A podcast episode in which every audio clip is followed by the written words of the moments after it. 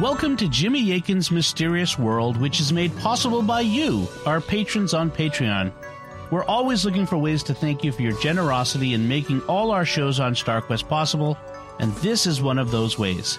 We recently reached out to you and asked if you had questions you'd like to ask, and we got many great responses, and that's what we'll be talking about on this episode of Jimmy Akin's Mysterious World.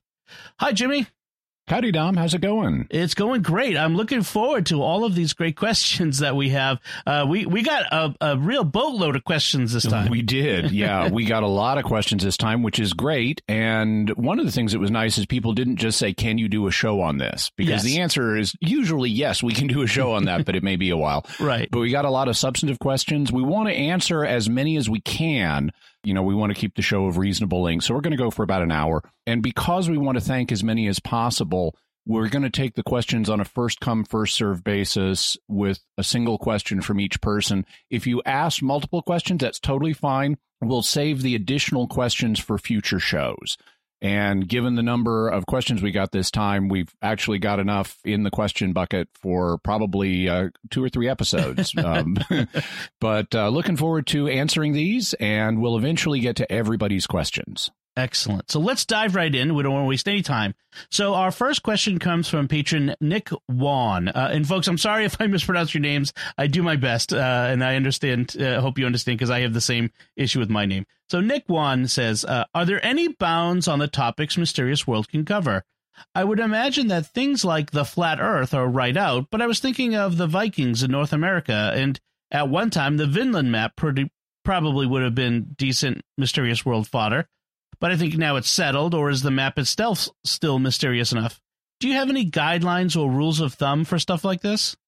Yeah. So the first thing, the first kind of guideline is there needs to be something actually mysterious, at least to most people. And that means we don't generally do like straightforward theological or moral questions because that's just a matter of reasoning out, okay, you know, an issue in a fairly conventional way. It needs to be a little more mysterious than that. That's kind of the difference between the questions that we handle here on Mysterious World versus the more straightforward questions that I handle on Catholic Answers Live. So that gives us a really broad range of things we can cover here. There's, you know, needs to be something that is in, in at least some degree debatable or at least debated by people. It also needs to be connected with fact somehow, at least ostensible facts. For example, people really do claim the British royal family are a bunch of reptilian aliens. And that theory, proposed among others by David Icke, is something we could discuss here on Mysterious World. But if someone wrote a novel about the British royal family being a bunch of reptilian aliens, the novel wouldn't be something we'd cover because it's presented as the realm of fiction rather than the realm of fact. So we've occasionally had questions like, could you do an episode on Lord of the Rings or Narnia or something like that? And that would really belong in one of SQPN's other pop culture podcasts. Here Yes. we want to focus on things that at least people are claiming to be real, whether they are or not. A third guideline is I don't typically want to handle current highly political controversies. You know, like was there Russia collusion or did Hillary do this or that? Because those are current, those are political, and frequently we don't have enough information because it takes a while for things to come out. I would be open to doing older historical scandals, you know, like JFK assassination, Watergate, Iran Contra, but more recent stuff. Probably the most recent thing would be like 9 11 but it needs to be something that's not a current political hot button and it needs to be something that we have some information about. In terms of uh, the topics that Nick mentioned, actually, uh, flat Earth is uh, a mystery we're going to be looking at because it's a phenomenon. The belief in flat Earth is a phenomenon that has grown in recent years because of uh, the internet. There are conspiracy ideas connected with it, and so that puts it in our realm. And in fact, it's currently scheduled to be episode 68, which is coming up in just a few weeks uh, from the perspective of when we're recording this. If you're listening to the public release of this episode as 78, then it will already have been released. But if you're one of our patrons listening to it right now, we have Flat Earth coming up. And uh, Vinland map is also on the list for the future. Excellent.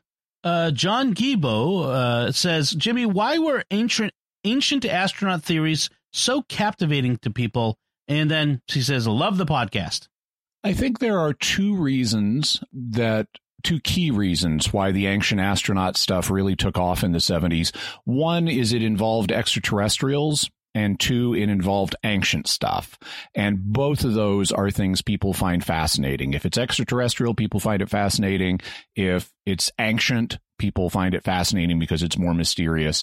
There was also a kind of superficial plausibility to uh, a lot of the claims regarding ancient astronauts. You know, we had these ancient inscriptions that you could interpret as, "Ooh, that sounds kind of like an alien." There were descriptions of things, uh, you know, like pictures that you could look at and say, "Ooh, this Mayan carving looks like a guy in a space chair on a rocket ship." And and then there were things called ooparts or out of place artifacts that seemed to be technology that shouldn't have, or the products of technology that shouldn't have existed in the ancient world. Things like the Baghdad battery and stuff like that. And we will be talking about all that in the future. But mm-hmm. I think that that's basically why it's the two exotic things, extraterrestrials and antiquity, coupled with the superficial plausibility of some of the evidence that was presented for the thesis. Jimmy, do you think any of it was related to in the 70s and the 60s even uh, a, a, a move away from having God and religion as an explanation for why the world. Uh, so, so a sort of um, secularization might have played into it. I think that's part of it. Also, just the rise of UFO culture in general at the time, and you know, a, a variety of different factors. Okay. Uh, I want to move right along to Bob McWilliams, who asks, uh, says, a, a question for both of you, not so mysterious, but a get to know you question to have fun with. So he asks, what fantasy slash science fiction language would you most like to learn and why? And examples Tolkien's Orcish, Elvish, Klingon, Jawa, Droid. And another one would be what fantasy slash science fiction book would you like to have and why? Uh, and examples Encyclopedia Galactica from the Foundation series, the Orange Catholic Bible from Dune, etc. So, Jimmy, well, um, I would say of the languages I would most like to learn, Vulcan. The powers that be have permitted licensing of the Klingon language, and that's been well fleshed out. They have not done so for Vulcan, which is startling given the popularity of Vulcans. There was back in the 70s a little Vulcan dictionary that a little tiny small press came out with, but it wasn't developed as a full language and it subsequently hasn't been uh, licensed in the same way. But that would be the one I would be most interested in learning simply because it's a bit more mysterious at this point. In terms of what fantasy book I would like to have, I'm tempted to say the Necronomicon, but actually that would probably be a bad idea. Uh, also, The King in Yellow would not be a good idea. But if I set those aside, I would say The Hitchhiker's Guide to the Galaxy because, you know, Excellent. it's mostly harmless. Uh, so if I were to answer this, I would say, what languages would I like to learn? Tolkien's Elvish languages like Kenya, uh, Quenya, I forget how he pronounces the QU, or Sindarin. In fact, I tried years ago. I, I got some uh, fan oh. books uh, before the movie, long before the movies. Now with the movies, they've really developed the language, and so there's really something to to learn there. Uh, I may come back to that someday. I don't know. I'm of an age where learning languages is more difficult than it used to be for the book, I would say, well, at my first glance, I'd say Red Book of Westmarch from Tolkien's Middle Earth. But of course, I I own that. Actually, it's called The Lord of the Rings, and it's sitting on my shelf in a, a one volume red leather edition. Uh, so I have that already. So I would say the Jedi manuals from the the the Last Jedi, the ones that Rey saved from the uh, fire, tr- the tree that uh, mm. Yoda set on fire. So that would be my my choice. By the way, uh, you mentioned something there that is interesting about does age affect our ability to learn languages? Mm-hmm. And the common perspective is that it does. That that as we become adults, we lose some of the language plasticity in our brains. I'm personally not convinced that's the case. Oh. I think I think it does get harder to learn accents, to learn new sounds. Like if there's a sound that doesn't exist in your language, it's harder to learn that as an adult. That's like why Japanese people sometimes have difficulty distinguishing between L and R It's also why English speakers have difficulty distinguishing between two different kinds of P sound that are distinguished, for example, in some languages in India, but not in English. Huh. One of the P's is more breathy than others. You can, than the other. You can hear both of them in the word pop. One of them is breathier than the other. Okay. But English speakers normally don't distinguish those. So we have the Japanese LR thing. It's just, for us, it's two P's. But while I think it is harder for the adult brain to encode new phonemes, new sounds, I'm not convinced that that's the case for learning vocabulary or grammar. I've uh, experimented with learning, you know, a variety of different languages to an extent, and I think that that actually adults and children are pretty similar in their ability to learn vocabulary and grammar. The difference is when you're a toddler, you are completely dependent on other people to do things for you, and you have no way of asking them to do those things unless you learn the language. And those two factors create a high motivation mm. to learn the language. But if you took an adult and disabled them so they couldn't do things for themselves and had no way other than learning a new language to get things done, they would be highly motivated to learn new vocabulary and grammar. Right, like dropping them into a foreign place with no one speaks your language. And where they can't move around and do stuff for themselves. Yeah. Wow. Yeah. Uh, so new language. Woohoo. I'm going to learn one. All right. So our next question comes from Richard Vega, uh, who says, I've heard people say the U.S. government has protocols in place for first contact. If this is true, do we know what they are? And how close are both old and new movies uh, in accuracy, I guess? We don't have there has been work done in this area back in uh, the 19, uh, 1950 i believe there was a military uh, paper that the military, U.S. military, came up with called Seven Steps to Contact that uh, involved determinations of, okay, once we detect alien intelligence, what do we do? The general plan was sit back, figure out if they're smarter than us, if we're smarter than them, or if we're kind of equal. And if they're not way smarter than, if they're not smarter than us, begin remotely surveilling them and potentially even start collecting specimens from their planet, including them.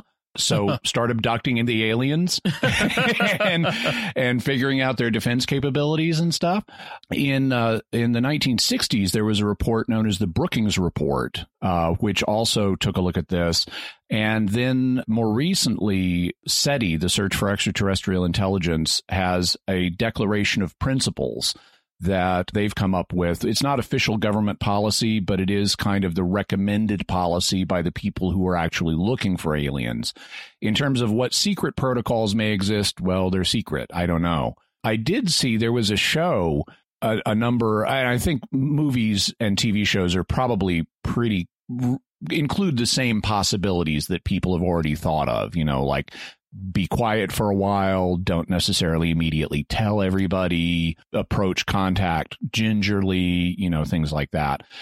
I did see a show a few years ago. I believe it was just called Invasion, and I may I may have that wrong. There were two very similar shows on at the same time. One of them starred Brent Spiner in a supporting role, and it, the series was based around a contingency planner who she had come up with like dozens and dozens and dozens of contingency plans for different disasters that could happen, including alien invasion. Oh, I know what it was. It was called Threshold. And, and so in the pilot episode, they like wake her out of bed in the middle of the night, tell her one of her contingency plans has been activated. She says, which one? And they say Threshold and that's the the initial breach of a potential alien invasion.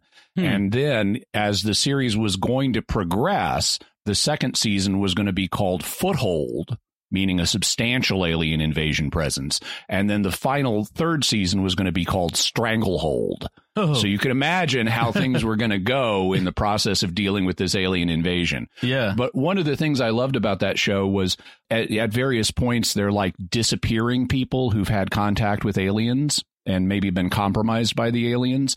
And a government official says to the contingency planner, How many people do you think you can just disappear without anyone noticing? She says, 300. That's that is creepy. That's good. oh wow. Okay, so uh, moving on to the next question. Uh, John Scrivo asks, "What do you think about carbon monoxide poisoning as a theory for Dyatlov Pass?" Well, first of all, we're uh, probably going to have a Dyatlov Pass update in the future because there's a new uh, examination of the Dyatlov Pass incident being done in Russia right now. So we're going to want to update people once there are results from that. In terms of the idea that uh, they got carbon monoxide poisoning in the tent due to their wood wood stove, and that led to them being dazed and confused, it's possible but and wood fired stoves can generate carbon monoxide and can fill up a tent if they're not properly ventilated. But i would think before carbon monoxide poisoning would set in on them if there was a leak it would be it would have been leaking smoke all all throughout the tent too. And i would think the smoke would have driven them to cut their way out before they got carbon monoxide poisoning. How so it's a possibility but i don't i don't think it's the only possibility. Okay uh, Joel Kolb says uh, a lot of the following words get tossed around in Catholic theology and philosophy, and some seem to overlap in their definitions. Could you give a brief definition of the words will, intellect, heart, soul, and mind? Are these terms deemed arcane by modern psychologists or brain scientists? And if so, why? So the term will refers to the capacity to make choices. Intellect, on the other hand, is the capacity to know things, to figure things out. Heart is usually historically is used as a, a, synonym for the center of one's being in a spiritual sense it's often used as just a synonym for mind uh, including both the intellect and the will. So if you if you read in the Bible about someone said in his heart, that's a reference to their interior mental monologue that we mm-hmm. have in our mind. Historically, some cultures thought that we thought with our hearts, that the heart rather than the brain was the seat of the mind. One reason for that is because our heart can be affected based on our mental moods. If you get excited, your heart may skip beats mm. uh, or speed up. If you're relaxed, your heart may slow down. And people in the ancient world noticed that and they said, hmm, heart is correlated with mental phenomena, therefore, maybe it's the seat of the mind. Soul can mean different things in theology. It can refer to the immaterial part of a man, it can refer to the entire man, and it can refer to the life principle of the body. So it can mean a number of different things. In terms of are they considered arcane uh, by modern psychologists or brain uh, scientists, the answer is not the only one that that well, heart is definitely considered kind of obsolete. I mean, we still use it for historical linguistic reasons, but it's just a synonym for mind now. People don't really think your heart is the center of your consciousness. Uh, that's been known for some centuries. Uh, the other one that will be uh, dismissed by some, but not all, psychiatrists and brain scientists is soul. Some of them are materialists and will say there's no such thing as a soul. Others, though, are not are not convinced of that, and you will find psychiatrists who will talk about maybe our consciousness is not strictly tied to our body. Maybe it has a non-local element that can survive death. So hmm. you will find people saying that. The other faculties, will, intellect, and mind, are still used and considered topics of active interest at present. Interesting. All right. Uh, Jimmy Chappell says, Greetings, Jimmy and Dom. I've decided to double my pledge following your recent calls for support. I hope awesome. This... Thank you. Yes, thank you, Jimmy. I hope this helps you get uh, gets you closer to the financial break even point. To my question, with advances in technology, I see the premise of the video game Deus Ex slowly becoming reality. It would appear mass market transhumanist tech is less than a generation away. Hearing implants, augmented reality devices, mechanical legs, and even primitive brain computer interfaces already exist. What moral criteria should Catholics weigh when considering biological upgrades? Is augmenting one's body for non medical reasons completely off the table? I would say no. We can do things already that enhance physical abilities. For example, you can wear night vision goggles if you need to see in the dark, there's no problem with wearing night vision goggles. The only question is then could you take night vision goggles and or a smaller equivalent of them and embed them in your eyes so that you don't have to carry around the night vision goggles and put them on and stuff like that. So that would be essentially a convenience thing. But if it's okay to use night vision goggles in principle, then I wouldn't see a problem in principle with embedding them for reasons of convenience. Same thing when it comes to like we use uh, hard drives to carry around information. And I don't see in principle a problem with embedding a hard drive to help someone carry around information. But they're uh, simply saying it's conceivable in principle as morally illicit doesn't mean that there aren't moral considerations. You need to, number one, not be causing greater harm than good. You know, like if you destroy your daylight vision by installing night vision things, or if you give, if you cause infection by embedding night vision things or a hard drive, or you give people access to your private thoughts by embedding a hard drive or, uh, or create a vulnerability to viruses of the electronic sort by embedding a hard drive, all of those would be problematic. And so there's a there's a cost benefit analysis that has to be done. Just like embedding devices now. I mean, some people have pacemakers or insulin pumps that can be hacked, but it's it, it's often better for the person to have the pacemaker or the insulin pump, even knowing that it can be hacked, than not having it. So you know that's uh, something that has to be weighed. Another thing that would have to be the case, another moral consideration, is the implants must not lead to the death of the original you get into the Darth Vader problem of he's more man, he's more machine than man now. And at some point, you could become so much machine that you're basically dead. And mm. that would be immoral. Also, the use of these implants must not create greater uh, grave social disorders like a technological superclass of rich people who can afford them and then drive everyone else into subjugation and poverty. Uh, you know, that, their need. Yeah, that was, mm-hmm. I think, the plot of a recent uh, Netflix series called Altered Carbon, which was a similar thing. They were the uh-huh. rich were essentially immortal and were using the subclasses to to generate to keep them going, basically. Yeah. Yeah, okay. so it can't lead lead to grave social disorders like that. If uh, Jimmy, if you want more information on this, check out episode two of Mysterious World, which was on transhumanism. Excellent. Uh, Luis Pablo de Valle says, I've been reading on Alexander's tomb and the Amphipolis one. What does Jimmy think about it? I've heard wild theories like Mark's bones venerated in Venice are really from the Macedonian emperor. Love to hear your thoughts on this whole thing. So, uh, we're talking about Alexander the Great, who was a, a conqueror from uh, Macedonia, and he lived in the 300s BC. He conquered huge tracts of land as far as India. And at that point, his troops said, we've had enough conquering for now. And he ended up dying in Babylon in Iraq. And scientists aren't really exactly sure of why he died. It was at a very young age, it was very sudden. And as he was dying, the legend is he was asked, To whom should the kingdom go that he had forged? And he said, To the fittest meaning mm-hmm. he was inviting his generals to fight for it. Huh. And rather than fight for it, they decided to, to split it into four pieces and each take a piece. And that was known as the division of Babylon. And there were plans to take his body back to Macedonia for burial, but Ptolemy, one of his generals, hijacked the body and took it to Alexandria, Egypt, huh. a city that Alexander himself had founded. And so the tomb of Alexander ended up being in Alexandria.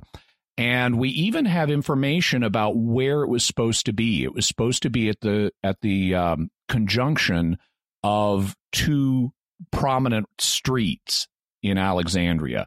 The problem is we don't we're not 100% sure what the two streets are because it's changed so much since then. There was a, a big mausoleum that was built called the Soma or the body in Greek because that's where Alexander's body was. If memory serves, his body was like preserved in honey for a time, hmm. which has antibacterial properties. And it was visited later by Roman figures like Augustus and Caligula. In fact, I think Caligula took his breastplate. Um, but its location was known for a long time. It eventually was lost. There have been a variety of claims that it was rediscovered or moved or might have been somewhere else. One of the claims they uh, just a couple years ago they found a massive very important tomb in Macedonia. And some people thought this might be Alexander's, but the current evidence is that it actually was for a friend of Alexander's rather than Alexander himself, though it was clearly a tomb for a very important person. There have been claims that the bones in Venice that are venerated at, at, as Mark's, because Mark was the bishop of Alexandria, that those are really Alexander's bones, but that's not widely believed. And there have been a number of reports of we found it, but we haven't been able to excavate because it's a mosque now or it's under a mosque. Uh-huh. And the current situation is up in the air, but it is a fascinating topic. I, I think that the ancient accounts that it's at this intersection in Alexandria are right. We just are most likely right. We just need to figure out which is the right intersection. Too bad they don't have uh, Alexandrian Waze or Google Maps of the ancient world yeah. Well, the, the closest, actually, there is something similar to that. Mm. Uh, Stanford University has a database called Orbis. And if you go to orbis.stanford.edu, it it's like Google Maps for the ancient world, and you can put in your starting route at your starting city and your ending city and you can say it's okay to travel by sea or no i only want to go over land i want to go the quickest way i want to go to the cheapest way and it'll calculate your and i want to go at this time of year and it's like a travel service for the ancient world. It'll calculate the most plausible route for you. Okay. And you can drag the route around to make edits and stuff. I went through the book of Acts and input all of Luke's time and destination information, and they all checked out. Oh, so oh, wow. someone, since since the Orbis database didn't exist in the ancient world, someone in St. Paul's traveling party, likely Luke himself, was keeping a travel diary of everywhere they went and how long it took to get there. That's awesome. Well, if anybody's planning a trip in the TARDIS, uh, make sure to check with that uh, website first.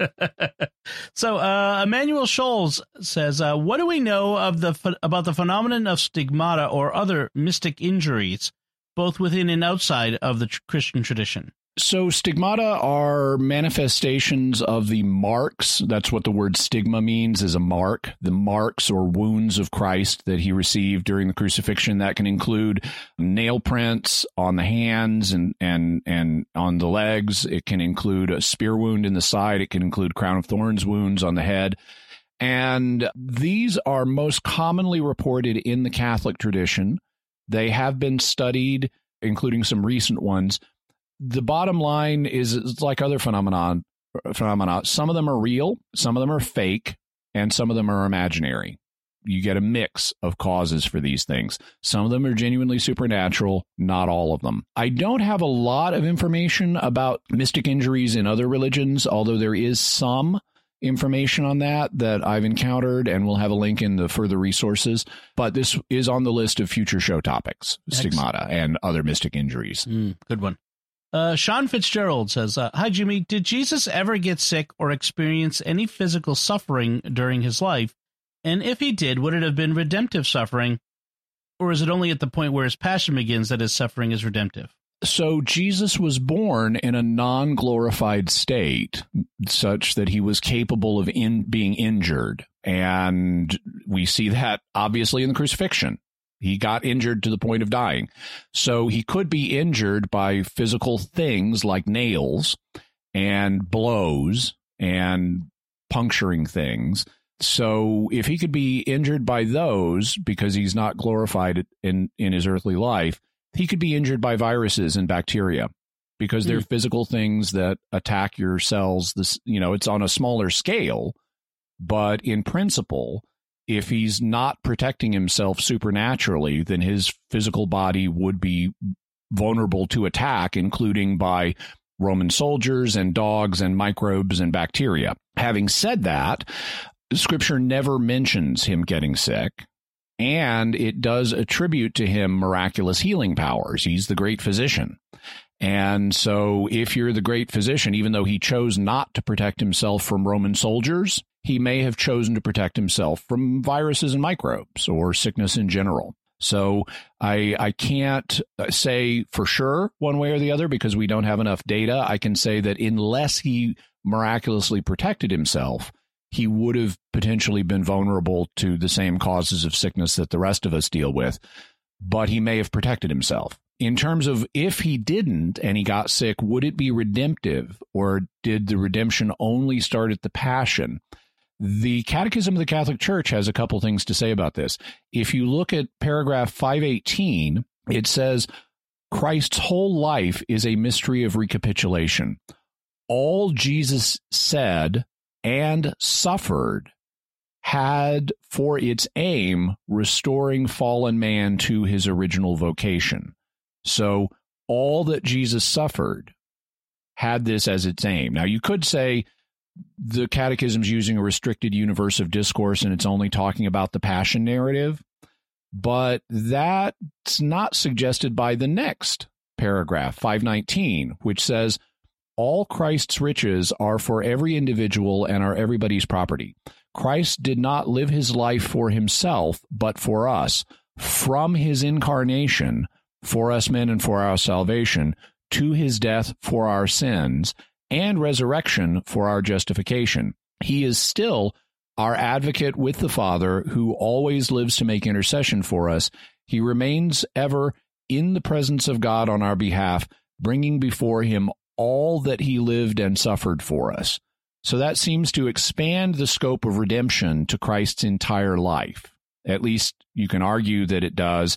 And so I would be inclined to say that it's an open theological issue. Would all of his sufferings in his entire life have been redemptive, or uh, would only those in the in the final few you know hours of his life have been redemptive, or it could be a combination that they're all redemptive in some way, but the final bit of suffering in the passion narrative is redemptive in a special way that it, that the previous ones didn't fully participate in.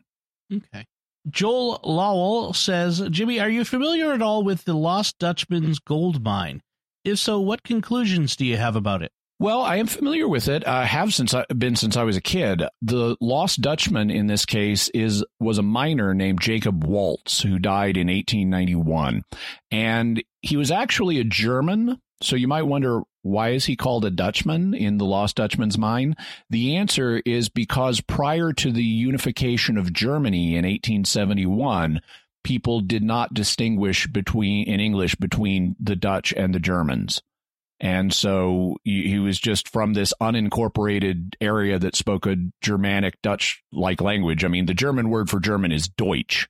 Right. You can hear how much that sounds like Dutch. So prior to 1871, people were not used to distinguishing Germans from Dutch. And so he was called a Dutchman here in America, even though he was from what we would now call Germany. There are various reported locations for uh, his mine and for other similar mines. Uh, it was supposed to be a gold mine, by the way. The story is he was a prospector. He found a rich vein of gold and mined it himself and then died before telling anybody where it was for sure.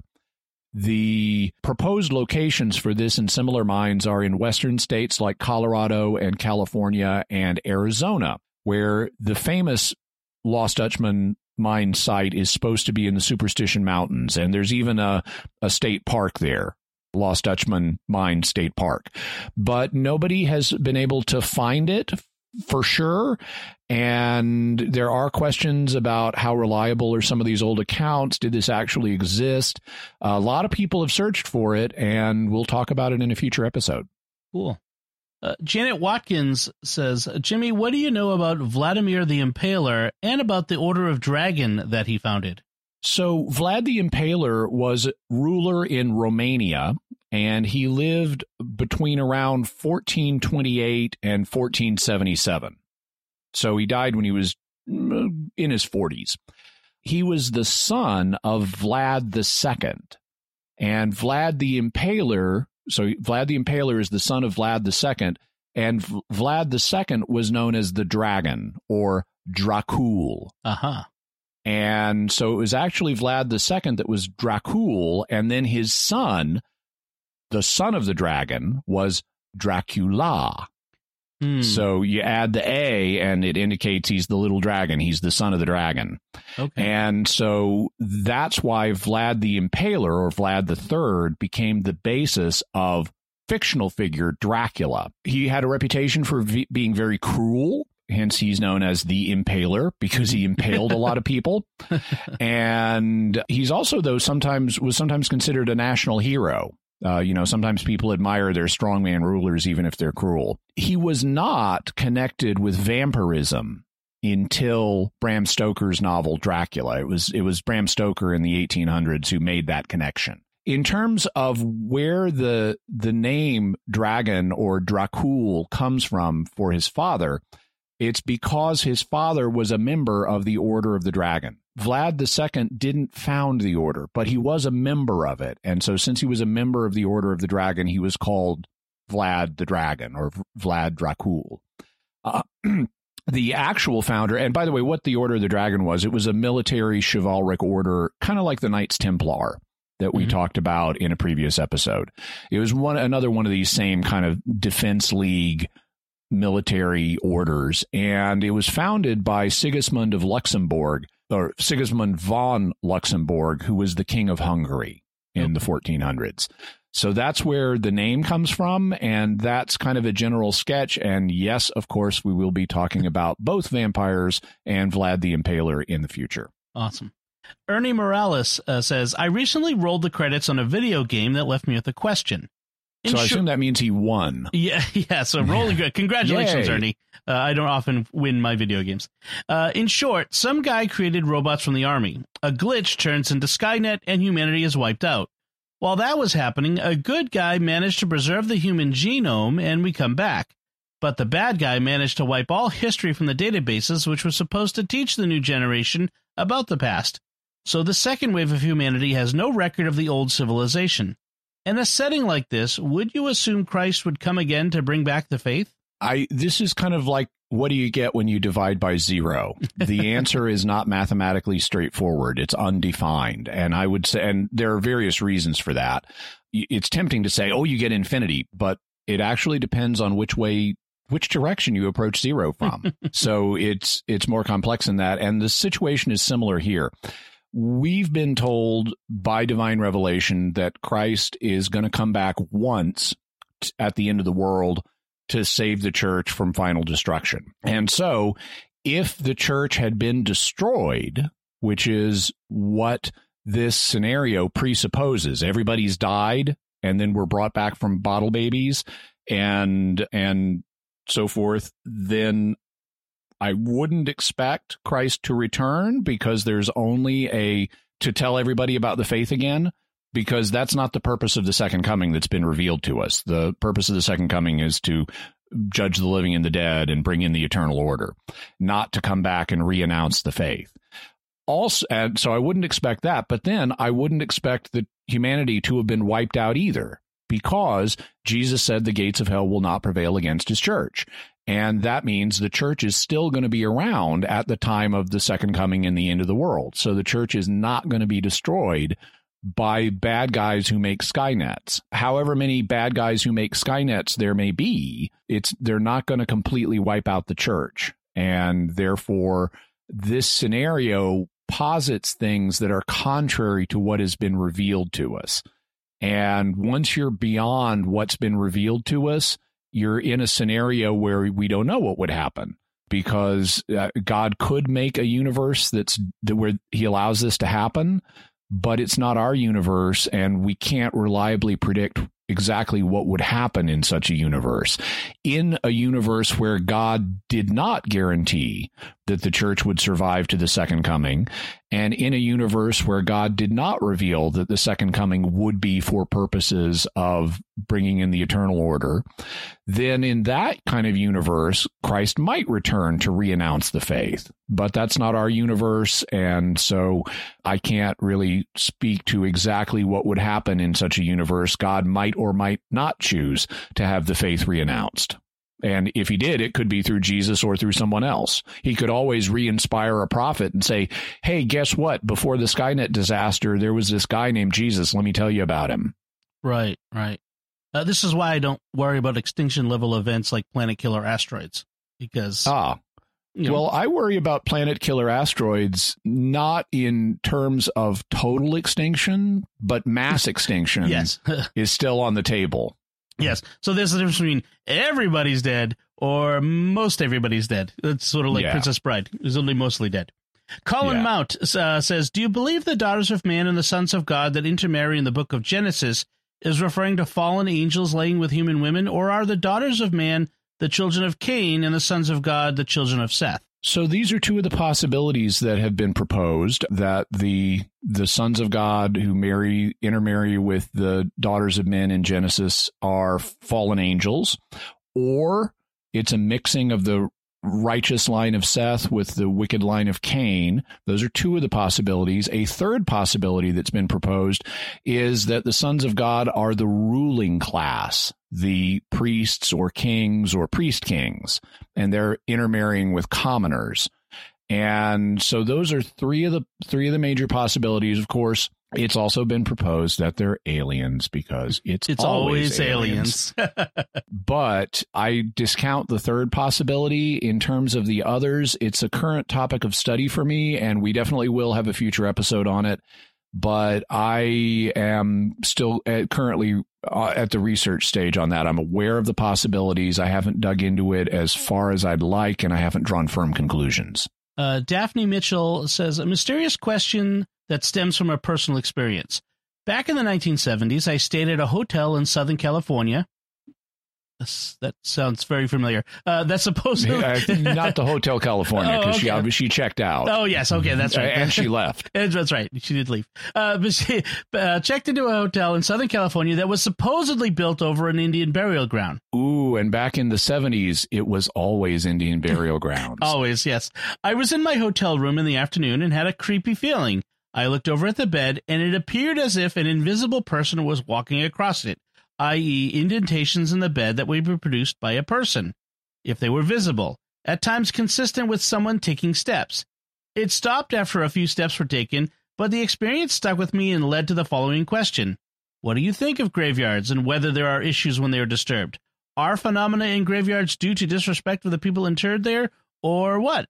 Uh, by the way, I got chills reading that. So yeah, yeah. I, I'm, I okay. I'm tempted to say, well, wait. Let's put graveyards to the side. Let's talk about this experience you had. yeah. And I don't know what that experience would have been. It could have been any number of things, mm. but it could be of a piece with phenomena that are reported in graveyards at times graveyard like phenomena could be due to purgatorial ghosts. And if you want to you, you want to learn more about that, listen to episode one on ghosts. Yep. So, a purgatorial ghost would be someone who's experiencing purgatory and God's allowing them to manifest in our world for a purpose, either as part of their purgation or as a warning or as an invitation to pray for them or something like that. Could also be demons because it's, it's always, always, demons. demons. and it could be other phenomena, including natural phenomena that that aren't connected with the deceased at all, including, you know, people's imaginations and stuff like misreports and things like that, hoaxes. So I would say there's a range of possible explanations for mysterious things happening in graveyards and ex- and they have to therefore be taken on a case by case basis. You have to look at the specifics of a particular instance and say what are the most and least likely explanations for this particular occurrence. I think in general we should respect all burial grounds, uh, just as a general yeah. principle, and not build hotels on them. especially, well, I, I, I, it's interesting. Different gr- different cultures have very different attitudes towards how you respect the dead. I have a friend from Malaysia, and in mm. her culture, you never mess with a graveyard, no matter what, no mm-hmm. matter how long it's been right there. Coming though from a Western perspective, and as a perspective of someone interested in Egyptology, graves are not totally off limits. Right. I would say this is our way of honoring the ancient Egyptians is not by leaving their graves completely alone, but by exploring them and learning about them and their culture. And this is another way of honoring these people. But one way or another, whether you're leaving something alone or whether you're exploring it, the purpose needs to be understanding and honoring what's ha- this these other people, not disrespecting these other people. Uh, just as an aside, I re- recently read about a culture in, I think, Asia, I think it's Indonesia, where the people dig up their dead relatives and mm-hmm. bring them to their home on special feasts and holidays, dress them in nice clothes, and take pictures with them and have a big party with them. Yeah. It's very creepy well, to a Westerner, but for them, di- it's their culture. Di- different strokes, but from my perspective, that's definitely different. yes. Uh, Tim Semler says, uh, Hi, Jimmy. What's your bottom line on mindfulness? I'm hearing conflicting Catholic opinions on it. Is it possible to morally and safely practice mindfulness in a Catholic context with the right intentions? The problem is that the phrase mindfulness is current buzz jargon that's used for a bunch of different things. And you really have to say, what are we talking about here?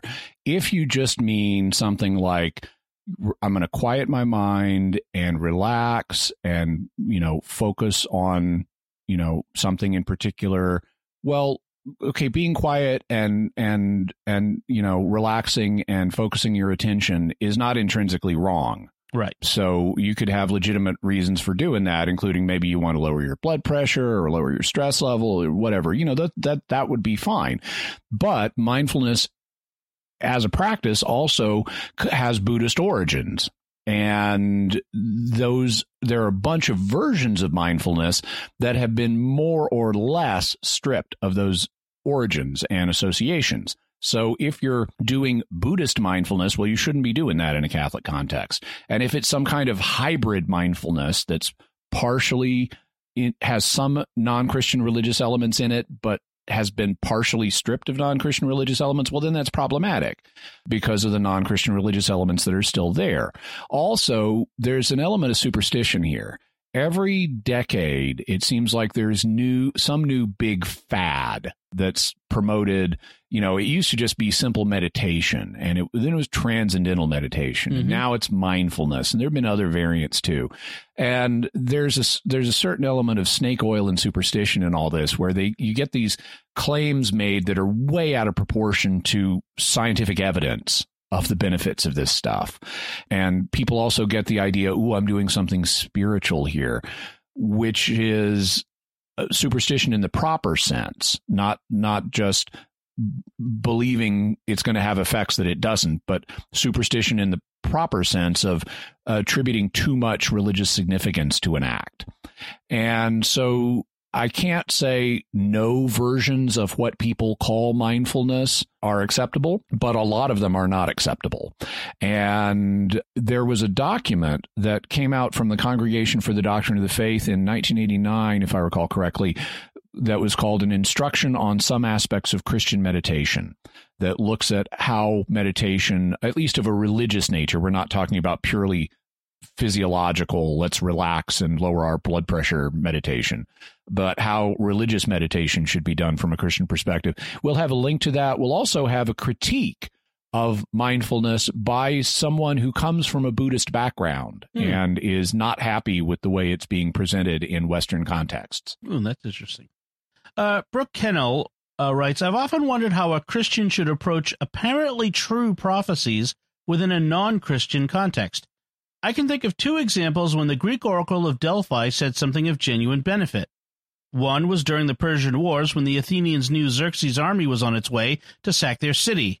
When they first petitioned the oracle about what they should do, she initially told them to flee.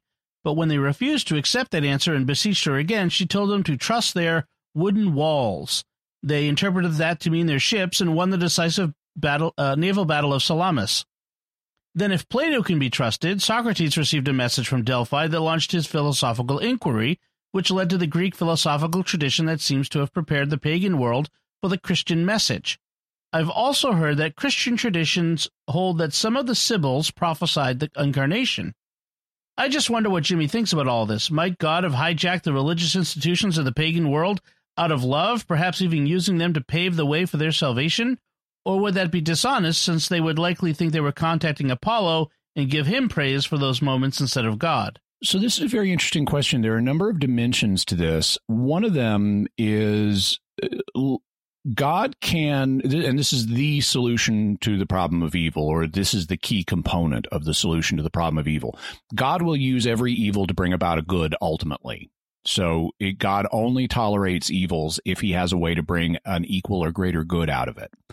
And that applies to Greek religious institutions like the Oracle at Delphi. So even if, so it's true that God used various Greek institutions to prepare the Greek world for the gospel.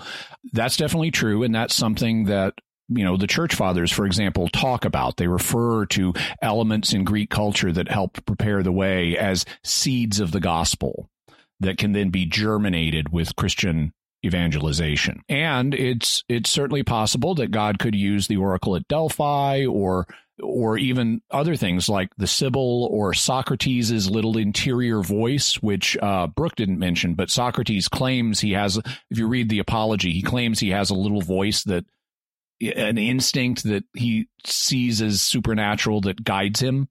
God could use all those things to help prepare the way for the gospel. The question would be did God directly intervene or did his agents directly intervene? Like, did he send an angel to tell the oracle at Delphi, say this? And that's more problematic. I would I would be more inclined to see accurate information coming from say, the Oracle at Delphi as being due to one of a number of different possibilities. Number one, demons, because it's always, always demons. demons. Number two, fakes. That the Oracle at Delphi was notoriously ambiguous. Like there's the famous case where a king comes to her and says, Should I attack these people? And she says, If you do, a great empire will be destroyed. And that's like, okay, that's, he takes it to mean I'm going to destroy them. But then in hindsight, no, you're the one who gets destroyed. Well, the answer is studiedly ambiguous. Uh, I think a lot of the phenomena that were attributed to the Oracle were, you know, due to hoax or not quite hoax, but they believed in this stuff. They believed the Oracle had these powers, and the Oracle's imagination would be responsible even in cases where there wasn't deliberate fakery going on. Uh, just like a lot of psychics today talk themselves into, yes, I'm having this real psychic impression of what's going to happen. Then there's the possibility that there could be aspects to human consciousness that allow us to gain information naturally about distant things or future things. You know, there, we'll have future episodes exploring the ideas of are there really psychic abilities or or not. And, you know, it's also possible there could have been some blending of supernatural divine or, you know, God or his agents taking a hand in some of these things. The one that in the ancient world had the most cred from a Christian perspective was the Sibyl. Uh, by the way, uh, before we move on, the I should mention the Oracle at Delphi, or and there were various oracles in different places, but they were highly prized in the ancient world. There was actually a war known as the Holy War fought over one of the uh, oracles. Hmm. But this, in terms of the Sibyl, uh, there were various Sibyls. They were, you know, women prophets, and if you go to the uh, Sistine Chapel and you look at the ceiling of the Sistine Chapel, you will see the Sibyl there, um, sitting alongside prophets like Isaiah and so hmm. forth, because Christians knew that the Sibylline oracles contained prophecies of Christ and other things connected with the Jewish and the Christian faith. And a lot in the ancient Christian, a lot of people in the ancient Christian world said it looks like there's some kind of, even though this is a pagan prophet, God is still letting her speak the truth on some of these issues. And you even find a first century reference to this. There is a, a, a book that I know you've read, Dom, called The Shepherd of Hermas. Yep. By a guy named Hermas. He was a former slave in Rome, uh, writing around the year 80 AD. And he sees, starts seeing visions of a woman. And then an angel dressed as a shepherd shows up and says, Who do you think you've been seeing the visions of? Who's that woman you're seeing? And he says the Sibyl. And so, even though he's a Christian, his first thought is that he's been seeing prophetic visions of the Sibyl.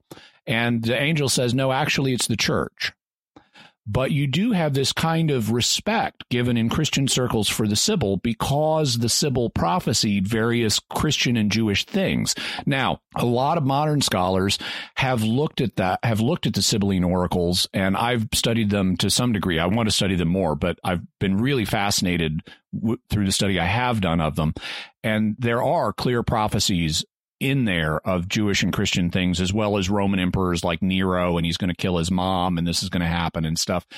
Most scholars today think that actually those were written by those passages, at least, were written by Jews and Christians as a form of crypto evangelization to get pagans thinking about Jewish and Christian claims.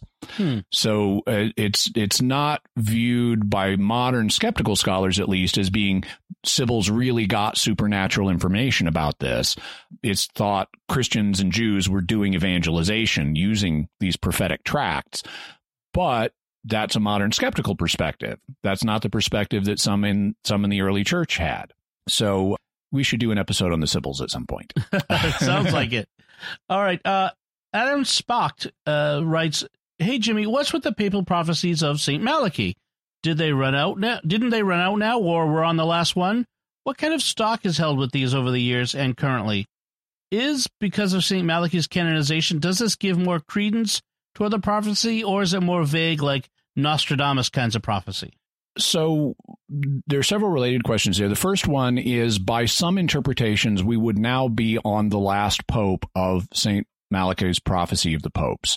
Saint Malachy was is not the biblical Malachi. This was a figure that allegedly lived in Ireland in the Middle Ages, and uh, he wrote a list of descriptions of different popes, and these are typically cryptic. I mean, he doesn't just name them. He, he he gives a sort of description like the glory of the olive or the labor of the sun or a city in time of war or things like that. And if you, they allegedly stretch from his day to the end of the world.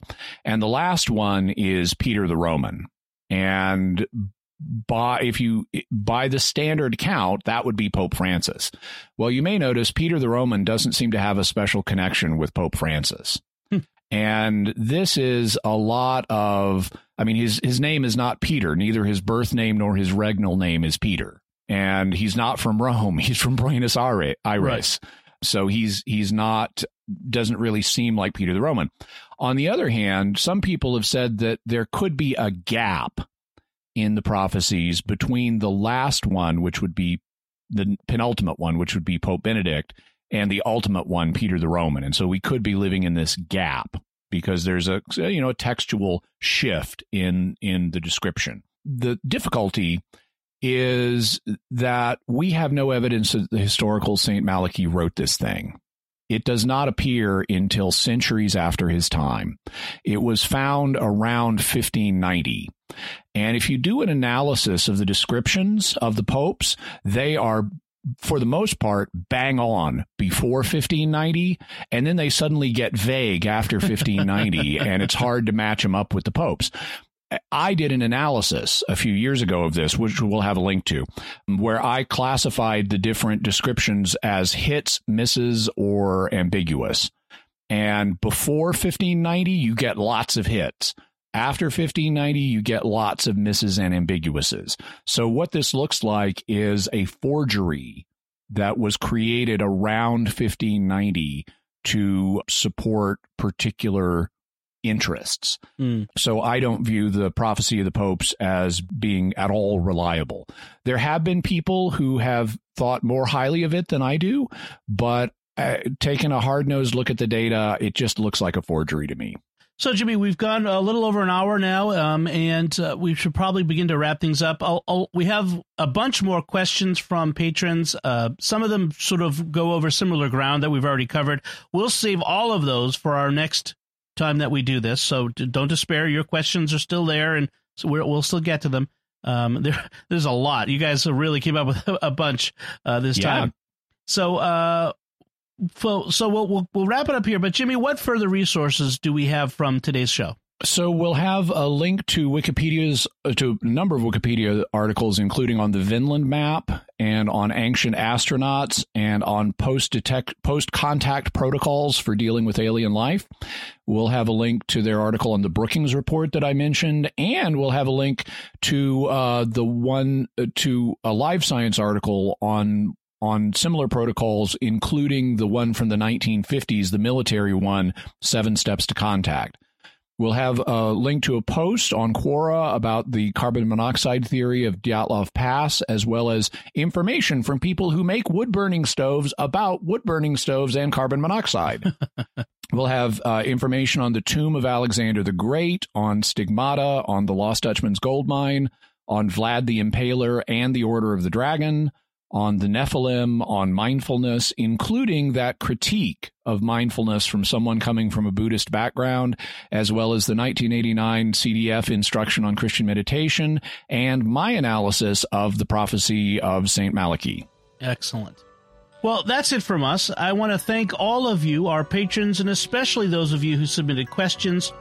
You can submit feedback to this show by going to patreon.com slash starquest or by visiting sqpn.com or the Jimmy Akin's Mysterious World Facebook page and leave some feedback there.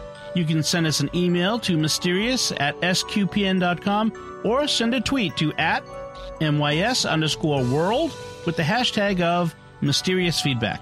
Remember to like and share the episodes of Jimmy Akin's Mysterious World as you listen to them on Facebook and retweet them on Twitter and spread the news about the podcast and please help help us to make it grow. We that's what we really do appreciate all your help with that. You can find links to Jimmy's resources from our discussion on our show notes at patreon.com slash starquest and eventually at sqpn.com slash mysterious when we release this episode to all listeners. Until next time, Jimmy Akin, thank you for exploring with us our mysterious world. Thanks, Dom. And once again, I'm Dom Bettinelli. Thank you for listening to and supporting Jimmy Akin's Mysterious World on StarQuest.